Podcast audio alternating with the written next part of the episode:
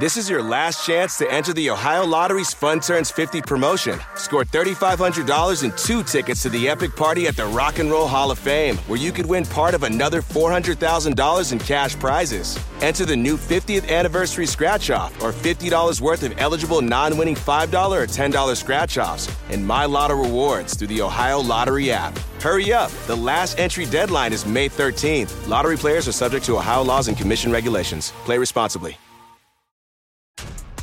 This episode is brought to you by Essentia. A better you starts with better hydration. Essentia is on a mission to inspire people to do what matters most. Their proprietary ionization process transforms water from any source into ionized alkaline water, providing water that's 99.9% pure with a pH of 9.5 or higher. Essentia overachieving H2O, the number one ionized alkaline water. Shop now. Capitalism Better Business for Good Life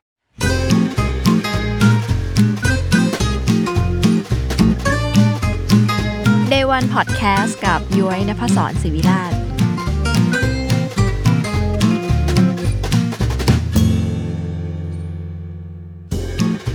สวัสดีค่ะ กลับมาพบกับ Day One Podcast พราะ Business ไม่ได้สร้างเสร็จภายในวันเดย์รายการที่หยิบเริ่มต้นทางของคนของแบรนด์ของโปรเจกต์มาเล่าให้คุณฟังกับย้อยนภศรศิวิราแฟนตัวยงที่รักกันเล่าเรื่องธุรกิจที่ดีค่ะ วันนี้กลับมาพบกันอีกแล้วนะคะ จะหยิบเรื่องราวของ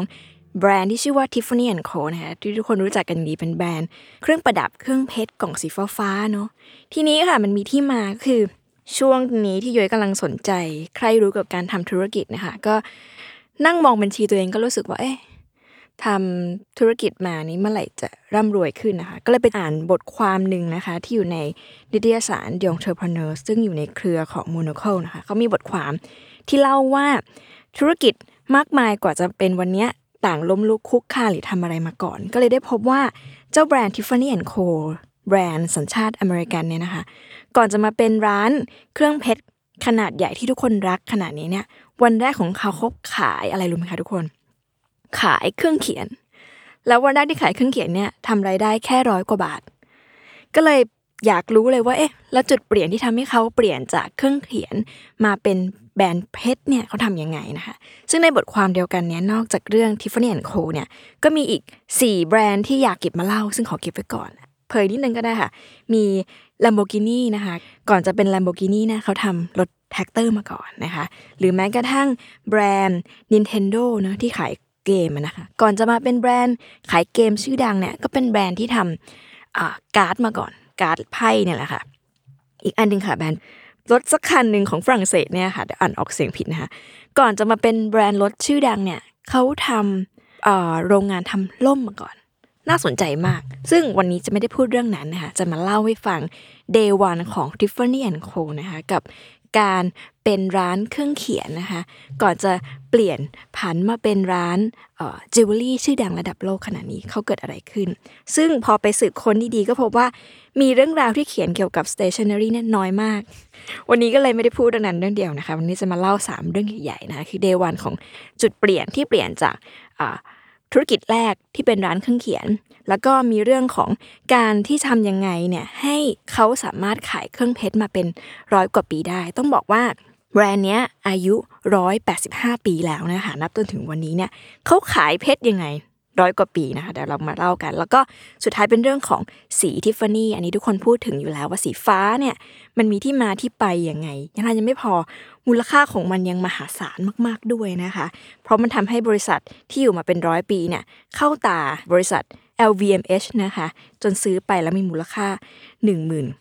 16,400 นี่จำเลขอย่างดี ล้านดอลลาร์สหรัฐ เอาละค่ะย้อนกลับไปวันแรกกัน ต้องบอกว่าธุรกิจนี้เนี่ยเริ่มต้นจากคุณชาวลูวิสทิฟฟานี่นะคะกับเพื่อนสมัยเรียนก็คือคุณจอห์นบียังเนี่ยตอนนั้นสองคนอายุ 25 ค่ะ ก็ยืมเงินพ่อมา 1,000 เหรียญดอลลาร์ก็ประมาณสามหมื่นเจ็ดนะถ้านับทุกวันนี้ แต่ถ้ายุคนั้นก็คงจะมากอยู่นะคะ เอามาเปิดร้านขายเครื่องเขียนค่ะทำศูนย์การค้าเล็กๆ ขายเครื่องประดับนะคะ ขายเครื่องเขียนขายสินค้าแฟนซีต่างๆ ในบุ๊กลินตอนนั้นเนี่ย ปี 1837 หรือว่าประมาณ 185 ปีที่แล้วนะคะ ปรากฏว่าขายไปวันแรกค่ะ รายได้ก็คือ 4.85 เหรียญ อันนี้เขาเขียนในประวัติในเว็บไซต์ Tiffany เลย หรือว่าตีเป็นเงินไทยตอนนี้ก็คือ 186 บาทคำถามก็คือ เอายังไงดีล่ะ ลงทุนไป 30,000 กว่าบาท ขายได้ร้อยกว่าบาท แต่ว่านั่นเป็นแค่ช่วงวันแรกที่ขายได้ค่ะ แต่หลังจากนั้นเนี่ยเขาก็ดูขายดีเรื่อยมานะคะ มีคนซื้อสินค้าจากร้านไปมากมาย แต่นั่นก็ไม่ใช่จุดเปลี่ยนสำคัญ จุดเปลี่ยนมันอยู่ตรงที่ว่า พอช่วงปีแรกที่เปิดร้านนะคะ ก็ ขายดีเหมือนกันนะไอ้คือที่ขายไม่ดีคือแค่ช่วงแรก หลังจากนั้นเขาก็เริ่มมีหุ้นส่วนคนที่ 3 เข้ามาก็คือคุณเอลลิสนะคะ แล้วก็ย้ายร้านไปที่แมนฮัตตัน แล้วก็เปลี่ยนชื่อจาก Tiffany and Young เนี่ยเป็น Tiffany Young and Ellis นะคะ ช่วงนั้นเนี่ย ทำการค้าก็ยังขายอุปกรณ์เครื่องเขียน แล้วก็พวกเครื่องประดับเนี่ยแหละ จนกระทั่งเขาก็หาวิธีว่าจะทำยังไงให้มันขายดียิ่งขึ้นนะคะ ในปี 1845 18นะไม่ใช่ 19 โดย 1845 เนี่ยเขาก็ได้ทำแคตตาล็อกเล่มหนึ่งขึ้นมา ซึ่งเป็นแคตตาล็อกที่ขายเครื่องประดับต้องบอกว่าเล่มแรกของสหรัฐอเมริกาเลยนะคะเป็น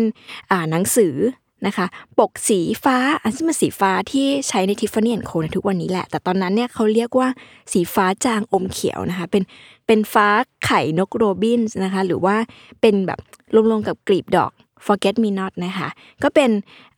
หนังสือที่บอกว่ามีสินค้าอะไรบ้าง แล้วก็ส่งไปตาม direct mail นะคะเป็นไปรษณีย์ทุกคนสามารถสั่งซื้อได้นะ ซึ่งก็มีหลายคนบอกว่าเฮ้ยเล่นใหญ่เกินไปหรือเปล่าออกเป็นหนังสือแคตตาล็อกขายของเลย แต่ว่าในความเล่นใหญ่เนี้ยค่ะ มันโชคดีว่าราคาอัญมณีหรือว่าของสินค้ามีราคาในเล่มนั้นน่ะมันราคาสูงขึ้นเรื่อยๆเขาก็เลยขายได้เรื่อยมานะคะพอหลังจากที่ทำแคตตาล็อกไป 3 ปีอะค่ะ คุณทิฟฟานี่เนี่ยเขาก็ได้เดินทางไปที่ รั่งเศส แล้วก็ไปซื้อพวกอัญมณีเพชรพลอยจากขุนนางเก่ากลับเข้ามานะคะ ซึ่งนั้นนะถือเป็นการซื้อขายอัญมณีจากยุโรปครั้งแรกเลย กลายเป็นว่าคนชนชั้นสูงในสหรัฐเนี่ยสามารถเข้าถึงอัญมณีเหล่านั้นได้ เมื่อเห็นดังนั้นค่ะ มันก็เลยเหมือนกับว่าเป็นช่องทางการตลาด หรือว่าช่องแบบเปิดตลาดใหม่ค่ะ จากการที่ขายพวกเครื่องเขียนก็เริ่มน้อยลงไป แล้วก็กลายเป็นขายเครื่องประดับมากขึ้นนะคะ ซึ่งมีลูกค้าคนสำคัญอย่างอับราฮัมลินคอล์นนะคะ ก็ยังซื้อไปให้เมียเลยนะคะ น่ารักมากๆ หลังจากนั้นเนี่ยหลังจากที่เขาเริ่มซื้อขายอัญมนีก็ยังไม่หยุดเท่านั้นค่ะ คุณทิฟฟานี่เนี่ยเขาเป็นคนที่ชอบไปหาของคือเรียกว่าเป็น trendsetter ในยุคนั้นเลยก็ว่าได้นะคะ เขาหลังจากที่ขายอัญมณีก็มีสินค้าของทิฟฟานี่ออกมาเองด้วยนะคะ คือทิฟฟานี่ timerเป็นนาฬิกาจับเวลาอันกลมๆนะคะ ต้องนึกภาพนาฬิกาจับกลมๆ จริงๆ เยอะสึกว่าเขาเนี่ยมีความคลั่งไคล้ในเรื่องไอเครื่องประดับของแต่งบ้านนาฬิกงนาฬิกาเหมือนกัน เพราะว่ามันจะมีอยู่ปีหนึ่งที่เขาสร้างนาฬิกาเรือนใหญ่อยู่หน้าร้านน่ะนะคะ แล้วก็นาฬิกาเรือนนี้ทุกวันนี้มันก็ยังอยู่ที่หน้าร้านที่ถนนสาย5 Fifth Avenue ที่นิวยอร์กด้วยนะคะ หลังจากที่ขายนาฬิกาจับเวลาเสร็จแล้วนะคะเขาก็เริ่ม 2 ปีต่อมาค่ะ เขาก็เริ่มนำเข้าขายพวกเครื่องประดับที่ทำจากทองอ่าเริ่มเข้าสู่การเป็นร้านหรือแบรนด์ที่ขายลักชัวรี่แบบเต็มตัวขึ้นมานะคะ ไม่พอค่ะ ด้วยความที่โดดเด่นมากในเรื่องการดีไซน์ ในการคิดค้นกราฟิก หรือแม้กระทั่งทำสิ่งสวยๆ งามๆ นะคะ ในปี 1885 เนี่ยทิฟฟานี่นะก็เป็น บริษัทหรือเป็นองค์กรอันน่าจะเป็นเฮาส์ดีไซน์หนึ่งนะคะ ที่เขาได้รับงานจากเขาเรียกว่าไงแผ่นดินตราแผ่นดิน ให้ออกแบบ redesign ตราแผ่นดินนะคะ ซึ่งตราแผ่นดินเนี้ยมันก็ถูกใช้อยู่บนแบงค์ธนบัตร 1 ดอลลาร์ของสหรัฐ ซึ่งใช้จนถึงวันนี้ด้วยนะคะ ซึ่งเป็นข้อมูลที่น่าสนใจมากว่า รู้ไหมว่าคนที่ถือเงินดอลลาร์ทุกคนนะคะได้เป็นเจ้าของ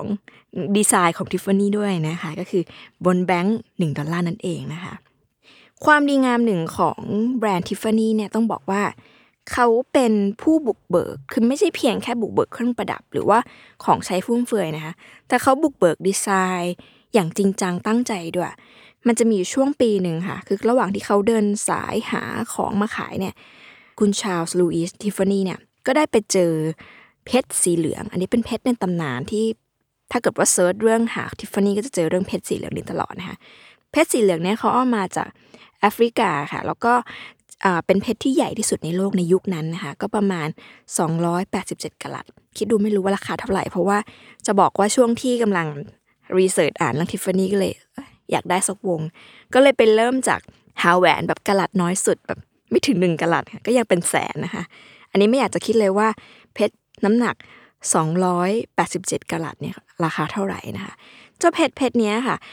ทุกวันนี้ก็ยังอยู่นะคะ แล้วก็ถูกตั้งโชว์อยู่ที่ร้านบนถนนสาย5 Fifth Avenue ด้วยนะคะ แล้วก็ยังมีผู้ชมเข้ามาสนใจมากมาย แล้วก็มันเป็นเพชรที่ต้องบอกว่าสวยสวยข้ามการเวลามากๆ ในยุคนั้นก็คือสวยมากๆแล้วนะคะ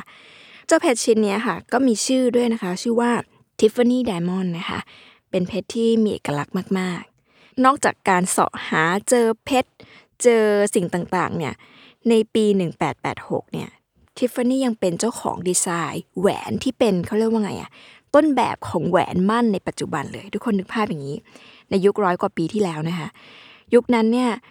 เขาเรียกว่าไงอะแหวนเนี่ยมันยังเพชรมันยังฝังอยู่ในเรือนแหวน แต่ว่าสตูดิโอหรือว่าร้านของทิฟฟานี่เนี่ยเขามีดีไซเนอร์คนหนึ่งนะคะได้ออกแบบให้เจ้าเพชรเนี่ยนะคะมันยกขึ้นมาขึ้นมาจากตัวเรือนนึกภาพนะนึกภาพแหวนเพชร สวยๆนะเป็นวงๆใช่ไหมคะ แล้วก็มีเพชรลอยอยู่โดยที่มันติดกันด้วยแง่งหกฉากไอ้ดีไซน์นี้แหละค่ะ มันเป็นดีไซน์ที่เรียกว่าเปลี่ยนหรือพลิกวงการเลยเหมือนกัน เพราะว่ามันทำให้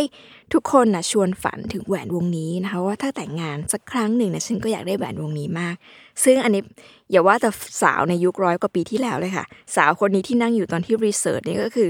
ลืมคาเทียไปอย่างสิ้นเชิงนะคะ ตอนนี้เริ่มสนใจแหวนเพชรวงนี้ขึ้นแล้ว ต่อมาค่ะ นอกจากความที่เขาเป็นเจ้าแห่งการดีไซน์ต่างๆ เนี่ยทิฟฟานี่ยังมีความดีงานอย่างหนึ่งคือว่าเขาเป็นเอาจริงเอาจังกับการค้นหาเพชรใหม่ๆ มา แล้วทุกครั้งที่เขาเจอเพชรแบบใหม่ๆ สีใหม่ ๆ การเจรนายใหม่ ๆ เนี่ยเขาก็จะให้เครดิตกับนักออกแบบคนนั้นๆ ด้วยการใส่ชื่อลงไปนะอย่างเช่น เพชรสีชมพูเนี่ยก็จะมีชื่อของคุณคุณไนซ์ เขาเรียกเป็นอัญมณีสีชมพูอมม่วงๆเลยค่ะ ซึ่งแบบให้เป็นเกียรติแก่คนที่ออกแบบเลยนะคะ เท่านั้นยังไม่พอนะคะย้อยเล่าข้ามไปนิดนึงนอกจากจะเป็นคนที่คิดค้นหรือเสาะหาเจอแหวนหรือแม้กระทั่งขายทองเครื่องประดับต่างๆเนี่ยทิฟฟานี่เนี่ยในช่วงปี 1851เนี่ยเป็นบริษัทที่ทำให้เกิดมาตรฐานจุด925 ถ้าเกิดใครเป็นคนที่แบบชอบซื้อแหวนเงินจะต้องจะต้องเคยได้ยินคำนี้นะคะ 925 หรือว่า 9.25 sterling silver นะคะ มันเป็นมาตรฐานของการวัดว่าเงินเนี่ยแท้หรือเทียมนะคะ ซึ่งมาตรฐานเนี่ยมันมาจากทิฟฟานี่ด้วยนะคะ เขาไม่ได้มีแต่เรื่องเพชร แต่ว่าเครื่องประดับต่างๆเนี่ยค่อนข้างจะเป็นเจ้าเลยนะคะ ในช่วงยุคร้อยปีแรกอะค่ะ ก็มีการค้นพบส่งต่อสิ่งต่างๆ มากมาย ทีนี้คุณทิฟฟานี่เนี่ย เขาก็ได้เสียชีวิตลงในปี 1902 แล้วก็ส่งไม้ต่อให้กับลูกชายก็คือคุณหลุยส์คอมฟอร์ตทิฟฟานี่เนี่ยนะคะ ก็เป็นคนที่เหมือนเรียนรู้อยู่กับพ่อมาตั้งแต่เด็กๆแหละ แล้วพอเติบโตขึ้นนะคะ เขาก็สนใจเรื่องงานดีไซน์ แล้วก็เขาเรียกว่าไงอะทำให้มีตำแหน่งเป็น design director คนแรกของ Tiffany Co โดยเพราะก่อนหน้านี้เนี่ยไม่ได้มีตำแหน่งนี้นะคะ ซึ่งในยุคนั้นเนี่ยเขาได้นำ ศิลปะแนว Art Deco เข้ามา เป็นเป็นยุคสมัยที่คนกำลังสนใจความ colorful หรือว่า authentic แบบเนชั่นธรรมชาติธรรมชาติ เส้นโค้งเส้นเว้านะคะ ซึ่งมันเป็นยุคที่มีการเปลี่ยนผ่านเครื่องประดับมามากมายนะคะ จริงๆ จะว่าไปเนี่ยสิ่งที่ทำให้ทิฟฟานี่เขาสามารถขายเครื่องประดับหรือเครื่องเพชรมาได้เป็นร้อยปีเนี่ยก็คือเรื่องดีไซน์นะคะ แล้วก็อินฟลูเอนเซอร์นะคะ market ไม่ใช่แค่ยุคนี้นะคะ ที่เราถ้าเราคุ้นหูก็คือพวกอินฟลูเอนเซอร์แต่ว่าในยุคนั้นอินฟลูเอนเซอร์ในยุคนั้นเนี่ยก็มีอิทธิพลมากๆนะคะ ไม่ใช่แค่ประธานาธิบดีนะคะ แต่ว่าคนชั้นสูงในยุคนั้น ดารงดาราทุกคนเนี่ยใช้ทิฟฟานี่กันหมดนะคะ ไม่ว่าจะเป็นคุณแจ็คกี้เคนเนดีหรือว่าเอลิซาเบธเทย์เลอร์นะคะ ทุกคนเป็นแฟนคลับของ Tiffany and Co แต่ว่าในความตำนานกัน เล่าขานที่มาอยากมีอย่างมายาวนานเนี่ยมันกลายเป็นว่ามันก็เป็นจุดอ่อนให้กับแบรนด์ด้วย เพราะว่าพอยุคสมัยแบรนด์จากในยุค 1837 เนาะมาสู่ปี 1900 นะคะจนมาถึงปี 2000 เนี่ยมันกลายเป็นว่าข้อเสียก็คือ เด็กหรือว่าคนรุ่นใหม่รู้สึกว่าแบรนด์เนี่ยมันมัน out to date ไป คือไม่ได้ เป็นแบรนด์ของคนรุ่นพ่อ ในยุคนี้คนมันไม่ได้ใฝ่ฝันถึงผู้ชายคุกเข่าแต่งงานกันแล้วนะคะทำให้ยอดขายในช่วงปี 2000 เนี่ยมันลดลงอย่างมากนะคะ แล้วก็มีการรีแบรนด์ครั้งยิ่งใหญ่ ซึ่งในเรื่องการรีแบรนด์เนี่ยเดี๋ยวจะเล่าให้ฟัง ขอย้อน ขอโทษจริง ๆ ที่ต้องเล่ากระโดดไปกระโดดมา เพราะว่าตื่นเต้นกับทุกข้อมูลที่ได้มากๆ แล้วก็เมื่อคืนว่าจะนอนแล้วก็ยังเจอข้อมูลใหม่ๆ ไม่สิ้นสุดเลยนะคะอ๋อพอพูดถึง Tiffany Co เนี่ย จะลืมพูดสิ่งนี้เลยไม่ได้ก็คือ breakfast at Tiffany นะเชื่อว่าหลายคนน่าจะรู้จักหนังเรื่องนี้นะคะ Breakfast at Tiffany ในปี 1961เนี่ยเป็นหนังฮอลลีวูดที่สร้างปรากฏการณ์ 3 อย่างนะคะอย่างแรกคือแจ้งเกิดคุณออเดรย์เฮปเบิร์นนะคะ เป็นเขาเรียกเป็นดาวค้างฟ้าเลย อย่างที่สองคือแจ้งเกิดชุด Black Dress นะคะ Little Black Dress หรือของจีวองชีนะคะทำให้เป็นภาพจำของเป็นสาวชวนฝันนะคะ อย่างที่ 3 ก็คือ Tiffany ทุกคนใฝ่ฝันกันมากินข้าวเช้าที่ทิฟฟานี่ซึ่งในเรื่องเนี่ยจริงๆ บทบาทไม่มีอะไรมากก็คืออนางเอกเนี่ยทุกเช้าจะต้องมายืนกินครัวซอง แล้วก็กาแฟหนึ่งแก้วนะคะ ที่หน้าร้านเพื่อมองเครื่องเพชรในร้านน่ะนะคะ แต่ก็เป็นเรื่องที่สร้างปรากฏการณ์มาก ๆ นอกจากเรื่อง Breakfast at Tiffany นะคะ ก็ยังมีหนังเรื่องเอ่อ Gossip Girl เนาะหรือแม้กระทั่งเพลงนะคะ Diamond a Girl's Best Friend นะคะ ของมาริลินมอนโรก็มีการพูดถึง Tiffany Co นะคะ ถึงสองครั้งด้วยกันในเพลงนั้นเป็นเป็นการเป็นยุคแรก ๆ ที่มีการใช้เขาเรียกว่าไง music marketing ลงไปในนั้นด้วย หรือว่า movie marketing ลงไปนะคะ นอกจากนั้นค่ะ เขาเป็นบริษัทหรือเป็นแบรนด์ที่เก่งมากๆเรื่องการตลาดอะคือมันเป็นคนที่บุกเบิกในการทำ Windows Display ด้วยค่ะ ในปี 1955 นะคะ เขามีดีไซเนอร์คนหนึ่งเนี่ยเข้ามาทำงาน คนนี้ ไม่ได้ออกแบบเครื่องประดับ แต่ว่างานของเขาคือออกแบบ Windows Display ให้เป็น mini theater นะคะก็เลยสร้างจุดเด่นให้กับแบรนด์มากๆ แล้วก็เป็นภาพจำเลย อันนี้เป็นเขาเรียกเป็นเรื่องก่อนที่จะเกิด Breakfast at Tiffany ด้วยนะคะ เพราะว่าแบรนด์ Tiffany เนี่ยมีชื่อเสียงเรื่อง Windows Display เนี่ยก็เลยทำให้เกิดเรื่องราวของหนังเรื่องนี้ขึ้นด้วยนะคะโอเค มาพูดถึงเรื่องสีของ Tiffany Co นะคะ ทุกคนคงจำสีฟ้าฟ้าอมเขียวของเขาได้นะคะ สีนี้ก็มีที่มาที่ไปค่ะ จริงๆ สีนี้อย่างที่บอกมันถูกใช้ครั้งแรกในปี 1845 บนปกสมุดแคตตาล็อกนะคะ ซึ่งมันก็มีตำนานเล่าขานมามากมายเหมือนกันว่า ที่มาของสีนี้เนี่ยมาอย่างไงนะคะบางก็บอกว่าสีเนี้ยสี turquoise เนี่ยมันเป็น symbolic ของความหรูหราในสมัยศตวรรษที่ 19 นะคะเพราะว่าอะไร เพราะว่าเวลาชนชั้นสูงเขาแต่งงาน หรือว่าเจ้าสาวเขาแต่งงานเนี่ยเขาจะให้ของที่ระลึกคนที่มางานแต่งนั้นนะนะคะ ด้วยอัญมณีหรือว่าเครื่องประดับที่ทำสี turquoise อันนี้ก็คือเป็นทฤษฎีที่หนึ่งอีกทฤษฎีหนึ่งเขาบอกว่าสี turquoise หรือว่าสีฟ้า ที่เป็นแรงบันดาลใจของ Tiffany Co เนี่ยมันมาจากกระโปรงนะคะของภาพวาดของเออเฌนี เดอมอนติโฆนะคะเป็นพระชายาของนโปเลียนที่ 3 ซึ่งไป search ดูแล้วมันเป็นสีเขาเรียกว่าไง เป็นภาพผู้หญิงนะคะพร้อมกระโปรงแล้วก็มีสีฟ้า turquoise สวยมาก เขาบอกว่าสองผู้ก่อตั้งเนี่ยเห็นภาพเนี้ยแล้วก็แบบรู้สึกปิ๊งเลยว่า เอ้ย สีนี้มันต้องมาแน่นอนนะคะ คิดดูค่ะ ใครจะไปคิดว่า มันอยู่มายาวนานถึง 185 ปีนี้ได้นะคะ แม้ว่ามันจะมีการใช้สีฟ้าเทอร์ควอยเนี้ยมาอย่างยาวนานเนี่ย แต่ว่ามันเริ่มมีการใช้เป็นหลักเป็นแหล่งเนี่ยในปี 1966 นะคะที่มีการใช้สีฟ้าที่ใกล้เคียงกับปัจจุบันที่สุด ก่อนหน้านี้มันมีการผสมสีหรือว่าเพี้ยนกันนิดหน่อยเพราะว่ามันไม่ได้มีค่าสีหรือมีไม่ได้มาตรฐานอะไรมาวัดว่าเออสีเขียวไข่โรบินส์มันเขียวแบบไหน หรือว่าอมฟ้าแค่ไหนนะคะ จนในปี 1998อะค่ะเขามีการจดทะเบียนสีฟ้าทิฟฟานี่อย่างว่าเป็นจดทะเบียนการค้า แล้วก็ในปี 2000 เนี่ยเริ่มทำงานกับบริษัทแพนโทนนะคะ แล้วก็จดทะเบียนสีฟ้าอันนี้จริงจังก็คือเป็นสีฟ้าที่ชื่อว่า Blue 1837 นะคะ เป็นปีก่อตั้งของบริษัท เรียกว่าเป็นการทำแบรนด์ที่มีเส้นทางยาวนานและจริงจังมาก ๆ นะคะ แม้ว่าจะทำแบรนด์มาอย่างจริงจัง มีอินฟลูเอนเซอร์ตั้งแต่ยุคสมัย อับราฮัมลินคอล์น หรือแม้กระทั่งเอลิซาเบธเทย์เลอร์หรือว่าออเดรย์เฮปเบิร์นนะคะ แต่ว่าในปี 2000 ที่ยุ้ยเล่าไปเมื่อสักครู่ว่ามันมีเกิดยอดขายตกเนี่ย เพราะว่าคนมองว่าแบรนด์เก่าแบรนด์แก่เกินไปนะคะ จนทำให้ CEO ในยุคนั้นเนี่ยต้องลาออกเลย แล้วเขาก็ได้ CEO ใหม่เข้ามานะคะ ซึ่ง CEO คนใหม่เนี่ยก็เป็นอดีตผู้บริหารแบรนด์ดีเซลนะคะ แล้วก็ ได้ชวนกับนักออกแบบอีกคนหนึ่งมาทำงานร่วมกันนะคะ เพื่อโจทย์สำคัญก็คือ ปรับภาพชวนฝันจากออเดรย์เฮปเบิร์นนะคะ ให้เป็นใครรู้ไหมคะเลดี้กาก้าอะเขาชวนเลดี้กาก้านะคะ เพื่อมาแสดงภาพของความขบถ ไม่ใช่สาวหวานชวนฝัน แต่ว่าเป็นสาวที่รู้ความต้องการของตัวเองและทำมันขึ้นมานะคะ ซึ่งต้องบอกว่า ได้ผลเหมือนกันนะ เพราะว่าทุกคนก็รู้สึกว่ากลับมาสนใจทิฟฟานี่มากขึ้น ไม่พอค่ะ นอกจากใช้เลดี้กาก้านะก็ยังมีน้องแอลแฟนนิงด้วยนะคะ มาใส่ตอนนั้นมันเขามีแคมเปญในปี 2018นะคะอยากจะปรับภาพลักษณ์ให้แบรนด์ดูทันสมัยขึ้นก็เลยใช้น้องแอลแฟนนิงนะคะมาทำแคมเปญโฆษณา แล้วก็เป็นการแบบ tribute ให้กับหนังเรื่อง Breakfast at Tiffany เนาะก็เป็นการปรากฏตัวของน้องแอลนะคะใส่hoodie สีฟ้าๆแล้วก็ มายืนกินอาหารเช้าที่หน้าร้านนะคะ แล้วก็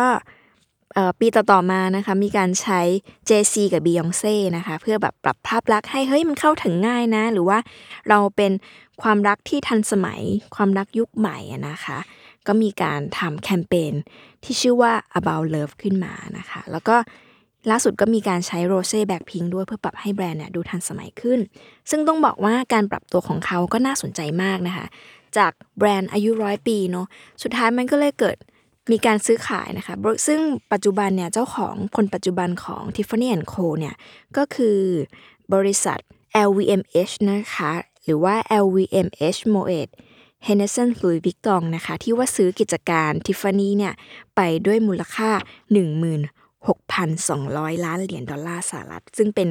การซื้อที่สูงที่สุดในประวัติการ ของการมีบริษัทนี้ขึ้นมาเลยนะคะ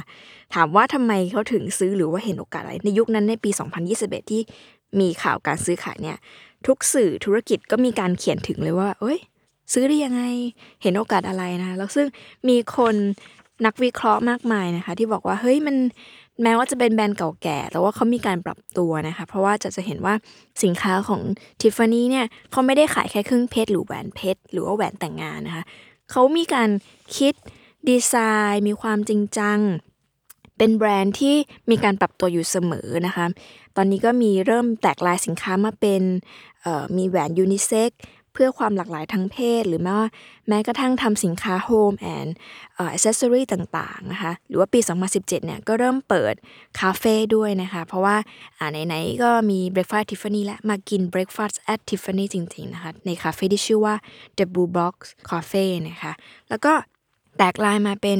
สินค้าคือน้ำหอมด้วยนะคะ ซึ่งเป็นสินค้าที่แบรนด์หรูๆทุกแบรนด์เนี่ยต้องมีนะคะ นอกจากนี้ก็ยังมีการ collaboration กับต่างๆทำงานกับ Supreme นะคะทำสร้อยมุกขึ้นมาคอลเลคชันพิเศษ หรือแม้กระทั่งcollab กับนาฬิกาปาเต็กนะคะทำนาฬิกาหน้าปัดสีทิฟฟานี่นะคะ ซึ่งเป็นครั้งแรกที่ทิฟฟานี่ยอมเอาตราสัญลักษณ์ตัวเองไปอยู่บนสินค้าคนอื่นนะคะ ซึ่งตอนผลิตสิ่งนี้ขึ้นมาเนี่ย เขาผลิตเพียงแค่ 170เรือนเท่านั้นนะคะในทั่วโลกแล้วก็ราคาเริ่มต้นเนี่ย 107แสนบาท ปัจจุบันเนี่ยราคาขึ้นไปแบบ 200 ล้านแล้วนะคะ อลังการมากๆ ซึ่งตอนนั้นที่เขาออกออกนาฬิการุ่นนี้เป็นคอลเลกชันที่ฉลอง 170 ปีนะคะ ซึ่งผลจากการใช้สีฟ้านั่นแหละ มันสร้างปรากฏการณ์ให้กับวงการนาฬิกามากมายเหมือนกัน เพราะว่า Rolex เองเขาก็มีการไม่ได้ไป collab โดยตรงนะคะ แต่ว่าเขาออกนาฬิกาสีสีเหมือนกัน แต่ว่าสีที่ขายดีที่สุดนะก็คือสี turquoise ขายดีมากๆ หรือแม้กระทั่งปัจจุบันที่มีอ่าสวอช X ต่างๆนะคะ สีที่ขายดีก็ยังเป็นสีฟ้าอยู่ ก็ไม่รู้ว่ามันเป็นปรากฏการณ์เพราะสิ่งนี้ด้วยหรือเปล่า แต่ว่ามันอาจจะทำแสดงถึงความหรูหรา ก็เลยเป็นที่มาของมูลค่าของสีฟ้าอันนี้นะคะ ที่มันส่งผลกระทบกันไปหมดนะคะ น่าสนใจจริง ๆ นอกจากนี้นอกจากความเรื่องสีฟ้าหรือว่าสินค้าต่างๆ ที่เข้าออกมา ปัจจุบันก็ยังมีจิวเวลรี่ต่างๆ ที่มีความ modern เนาะแต่มันมีเรื่องหนึ่งที่สนใจมาก มันมียุคหนึ่งค่ะในปีแบบยุคเจ็ดศูนย์หนึ่งเก้าหกเก้าเขาขายไอเนี่ยพวงกุญแจ ใครจะคิดว่า Tiffany & Co ขายพวงกุญแจนะแต่ว่าเป็นพวงกุญแจในตำนานจริงๆ เพราะว่าเป็นพวงกุญแจธรรมดาเนี่ยแหละรูปหัวใจ อันนี้ไม่ไม่ทราบราคาเหมือนกันว่าเท่าไหร่แต่ว่าเป็นสินค้าที่เขาลงโฆษณาไว้ว่าเขา run number ทุกอันนะคะถ้าใครเจอสิ่งนี้ที่ไหนเนี่ยมาคืนที่ร้านทิฟฟานี่ที่ Fifth Avenue เนี่ยเขาสามารถไปคืนถึงเจ้าของได้ไอ้คำโฆษณาเนี่ยมันทำให้แบบขายดีมาก เป็นพวงกุญแจที่ขายดีมากนะคะน่าสนใจจริง ๆ แล้วก็เขาค่อนข้างจะให้ความสำคัญกับดีไซเนอร์อย่างที่บอกนะตั้งแต่ยุคร้อยปีที่แล้วเนี่ยปัจจุบันหรือแม้กระทั่งในยุคปี 70 80 เนี่ยก็มีดีไซเนอร์ชื่อดังมากมายมาร่วมงานนะคะต้องบอกว่าเป็นสตูดิโอหรือว่าเป็นแบรนด์ที่ดึงดูดคนเก่งๆ มาร่วมงานมากมาย โดยไม่ต้องร้องขอ แล้วก็ เขาเรียกว่าไงแฟนคลับทิฟฟานี่ก็มักจะรอคอยเสมอว่าจะเกิดเครื่องประดับอะไรใหม่ ๆ จะบอกว่าเป็นหนึ่งร้อยกว่าปีที่ไม่เก่าเลยนะคะ ดังนั้นปฏิเสธไม่ได้หรือว่าไม่แปลกใจเลยที่ทำไม LVMH ก็ถึงสนใจหรือว่า ตีค่ามูลค่าบริษัทสูงขนาดนี้นะคะออนอกจากนี้ค่ะเรื่องของสีมันมีข้อมูลอีกอันหนึงที่น่าสนใจมากคือ เราจะเห็นว่านอกจากเขาให้คุณค่าของเรื่องสีตั้งแต่ร้อยกว่าปีก่อนเนอะคือแบบ มันคงเป็น สายตาความเป็นศิลปินของตั้งแต่คนก่อตั้งหรือแม้กระทั่งผู้สืบทอดต่างๆ นานานะคะเนี่ยที่เขาให้ความสำคัญกับเรื่องสีแล้วก็เรื่องดีไซน์เนาะมันมีงานหนึ่งที่ทิฟฟานี่อะค่ะ บริษัททิฟฟานี่เนี่ยเขาซื้องานของชองมิเชลบาสเกียนะคะซึ่งหรือว่าคนนี้เป็นสตรีทอาร์ติสที่ดังมากในยุค 70 หรือว่าดังในอีกอีกชื่อหนึ่งเนี่ยเขาเป็นแฟนเก่าของมอด o นนาสมัยที่ยังไม่ดังด้วยนะ ศิลปินคนนี้เขาทำวาดภาพภาพหนึ่งขึ้นมานะคะ ชื่อว่าภาพว่า Eco Pies นะคะในปี 1982 ซึ่งทิฟฟานี่นี่ยก็ไปซื้อภาพภาพนี้ในราคาเออไม่แน่ใจว่าราคาเท่าไหร่แต่ประมาณ 15 ถึง 20 ล้านอะเพียงแค่ว่าภาพเนี้ยทาพื้นหลังอะค่ะ เป็นสีฟ้าแบบทิฟฟานี่คือเขาบังเอิญด้วยนะไม่ได้ตั้งใจนะคะแล้วจนทิฟฟานี่ไปเจอภาพนี้มา ก็เลยขอซื้อต่อจากเจ้าของร้านเพชรในอิตาลีนะคะ ซึ่งคนแต่ละคนก็ไม่รู้ว่าทิฟฟานี่เป็นเจ้าของภาพภาพนี้จนกระทั่งภาพนี้มันไปปรากฏอยู่ใน MV แคมเปญ About Love ที่เจซีกับบียองเซ่มาเป็นพรีเซนเตอร์ให้ คนก็เลยได้เห็นเหมือนกับเป็นการปรากฏตัวเห็นของความว่า เฮ้ย ฉันเป็นแบรนด์ที่สนใจศิลปะนะ แล้วก็ฉันเป็นแบรนด์สมัยใหม่ win-win มาก ๆ นะคะ แล้วก็ได้ภาพมาประดับร้านที่ถนนสาย 5 Fifth Avenue ด้วยนะคะ และนี่ก็คือเรื่องราวของ Tiffany Co นะคะ มากมายจริงๆ ใครจะไปคาดคิดคะว่าเจ้าของแบรนด์แหวนเพชรวงเล็กๆ จะพายุ้ยผจญภัยในข้อมูลไทม์ไลน์ของเขาขนาดนี้นะคะ เพียงแค่สนใจประโยคเดียวในหนังสือเองว่า เขาเคยเป็นร้านขายเครื่องเขียน stationery มาก่อน มันตอนที่อ่านเจอประโยคนี้ค่ะ ก็เลยสนใจมากเพราะว่าตอนนี้ยุ้ยเริ่มทำรองเท้าแล้วก็คิดหาหนทางอยู่ว่าเอ๊ะมันจะร่ำรวยได้ไหมนะ เรื่องราวของทิฟฟานี่ก็เลยให้แรงบันดาลใจว่าเอ้ยวันหนึ่งเราอาจจะปรับเปลี่ยนไปเป็นสิ่งธุรกิจไหนๆก็ได้นะ ถ้าเราหาค้นหาเจอว่าตลาดกำลังต้องการอะไรนะคะ เรื่องตลกก็คือว่า ก่อนหน้านี้เคยไปสายมูว่าเอ๊ะอยากให้ท่านเฮงเจียเนี่ยอ่าเฮงเจียคือเทพที่มาเข้าฝันแม่หมอพิมพ์ฟ้าแล้วก็กลายเป็นมูเตเวิลด์ขนาดนี้นะคะ ก็เลยไปไหว้บ้างใช้บริการมูเตเวิลด์เนี่ยแหละไหว้แล้วก็เสียงถ่ายแล้วก็เหมือนเลือกแพ็กเกจเปิดไพ่สื่อสารกับท่านเฮงเจียนะคะ แล้วก็โยก็อธิษฐานว่าเอ๊ะท่านคะช่วยบอกหน่อยทำธุรกิจอะไรดีนะคะเผื่อว่าจะได้ร่ำรวยขึ้น ท่านก็เปิดมาแล้วก็บอกว่าทำสิ่งที่คนอยากได้ อ่า คืออะไร ก็ต้องรอลุ้นต่อไปนะคะโยอาจจะเติบโตเป็น Tiffany Co ในอนาคตก็ได้ ขอบคุณทุกคนที่อยู่ฟังจนถึงตอนนี้ค่ะ หวังว่าเรื่องราวของ Tiffany Co จะให้แรงบันดาลใจกับธุรกิจทุกธุรกิจนะคะ แล้วก็ไม่ว่าวันแรกของคุณจะเป็นอะไรนะคะ วันหนึ่งมันอาจจะเติบโต ลบภาพจำนั้นไปอย่างสิ้นเชิง หรือว่ามีแก่นของสิ่งนั้นอยู่นะคะ เยอะว่าอย่างน้อยๆเนี่ยความฝันของเขาครั้งแรกที่อยากจะเป็นศูนย์การค้าที่ขายเครื่องเขียนและเครื่องประดับ ใหญ่ที่สุดในนิวยอร์ก ที่ทำให้เขาในวัย 25 เนี่ย เปิดร้านเครื่องเขียนได้เนี่ย วันหนึ่งเขามาเจอทางของตัวเองในการขายเครื่องประดับโหมันมัน inspire มากเลยอะแล้วหวังว่าเรื่องราวเหล่านี้ก็จะ inspire คุณเหมือนกันนะคะ แล้วกลับมาพบกับ Day One Podcast ได้ใหม่ ในวันศุกร์หน้าที่ Capital Listen และ Salmon Podcast นะคะสำหรับวันนี้ สวัสดีค่ะ